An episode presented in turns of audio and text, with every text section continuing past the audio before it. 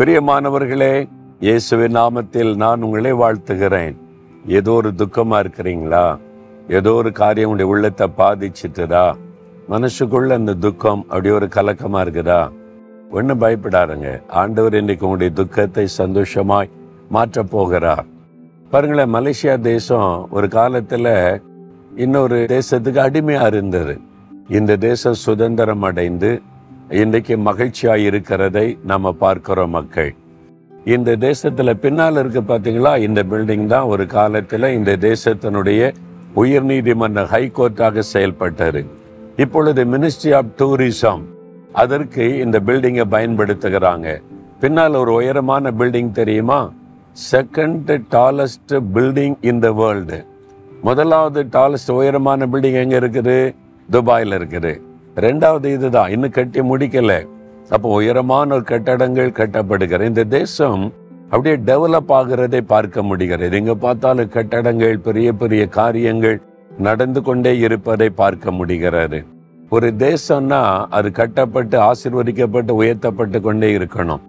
ஒரு வாழ்க்கை அப்படின்னா நம்முடைய வாழ்க்கையில ஸ்தம்பித்து நிற்கக்கூடாது. மேலும் மேலும் பல ஆசீர்வாதமான காரியங்கள் வந்து கொண்டே இருக்கணும், கட்டப்பட்டு கொண்டே இருக்கணும், உயர்த்தப்பட்டு கொண்டே இருக்கணும். அப்போதான் மகிழ்ச்சி.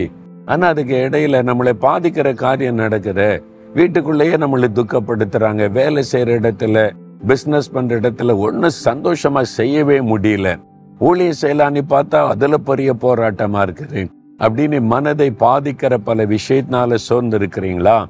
ஆண்டவர் இன்னைக்கு உங்களுக்கு சொல்லுகிறார். எரேமியா முப்பத்தி ஓராம் அதிகார பதிமூன்றாம் வசனத்தில், நான் அவர்கள் துக்கத்தை சந்தோஷமாய் மாற்றி அவர்களை தேற்றி அவர்கள் சஞ்சலம் நீங்க அவர்களை சந்தோஷப்படுத்துவேன்.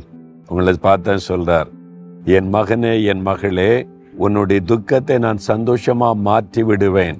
ஏதோ ஒரு காரியம் துக்கப்படுத்திக்கிட்டே இருக்குல்ல, சந்தோஷமா மாறும் பாரு. இன்னைக்கு ஒரு அற்புதம் உனக்கு செய்வேன், உன் துக்கத்தை சந்தோஷமாக மாற்றுவேன். தேற்றுகிற தேவன், நான் உன்னை தேற்றுவேன். ரொம்ப காயப்பட்டு விட்டாயா? வேதனையில சோர்ந்து போயிருக்கிறியா? நீ பயப்படாத, நீ கலங்காத, நீ எதுக்கு அழுகிற, ஏன் கலங்குற? நான் உன்னை தேற்றுகிற தேவன். உன்னுடைய சஞ்சலம் நீங்க நான் உன்னை சந்தோஷப்படுத்துவேன். உன்னை சந்தோஷமா வைக்கத்தானே நான் சிலுவையில் என்னை பலியாய் கொடுத்தேன். நீ சந்தோஷமா இருக்கணுன்றதுக்கு தானே நான் சிலுவை சுமந்தேன். உன்னை மகிழ்ச்சியாய் ஆசீர்வாதமாய் வைக்கணும் என்கிறதுக்கு தானே சிலுவையில் என்னையே பலியாய் கொடுத்தேன். நான் உன்னை சந்தோஷமாக வைக்க மாட்டேனா? என்ன சார்ந்துக்கொள். உன் பிரச்சனை என்ன என்கிட்ட சொல்லு. உன்னை காயப்படுத்துகிற காரியம் என்ன என்கிட்ட சொல்லு. எது உன்னை வேதனைப்படுத்துது எல்லாத்தையும் என்கிட்ட சொல்லு. நான் உனக்கு தகப்பன் தானே, நான் உனக்கு நல்ல ஒரு சிநேகிதன் தானே, என்கிட்ட சொல்லு. நீ ஆண்டவர் சொல்லுகிறார். இவ்வளோ அற்புதமான ஆண்டவரில் உங்களுடைய துக்கத்தை அவர்கிட்ட சொல்லுங்கள். உங்களுடைய காயத்தை அவரிடத்துல பகிர்ந்து கொள்ளுங்க. அவர் சொல்றாருல, உங்க துக்கத்தை சந்தோஷமா மாற்றுவேன்னு சொல்லி.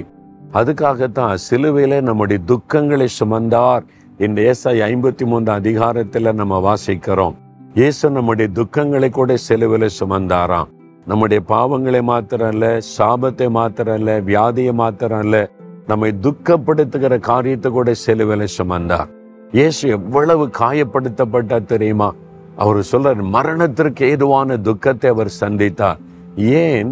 உன்னுடைய துக்கத்தை மாற்றத்தான் மகனே மகளே, என்னுடைய துக்கத்தை மாற்றத்தான் அந்த வழியாய் கடந்து போனார். அவர் தான் சொல்றாரு, நான் உன்னை தேற்றுவேன், உன் துக்கத்தை சந்தோஷமா மாற்றுவேன், நீ பயப்படாத. இன்றைக்கு இன்றைக்கு ஒரு அற்புதம் உடைய வாழ்க்கையில நடக்கும். ஆண்டவர் உன்னுடைய துக்கத்தை சந்தோஷமாய் மாற்றி விடுவார். அதற்காக நான் இப்ப ஜெபிக்க போகிறேன். தகப்பனே, இந்த மகனுக்காக மகளுக்காக சிலுவையிலே துக்கங்களை சுமந்தீர். அடிக்கப்பட்டு நொறுக்கப்பட்டு அவமானத்தை சந்தித்து எல்லாத்தையும் சுமந்து முடித்தீங்க. இப்போ அவனுடைய உள்ளத்திலே ஒரு ஆற்றுதல் தேற்றுதல் தேவை. அவனுடைய உள்ளத்தை தேற்றுங்க, அவனுடைய துக்கத்தை சந்தோஷமா மாற்றுங்க, சஞ்சலத்தை நீக்கி அவங்களை ஆசீர்வதித்து மகிழ பண்ணுங்க. இயேசுவின் நாமத்தில் ஜெபிக்கிறேன் பிதாவே, ஆமேன், ஆமேன்.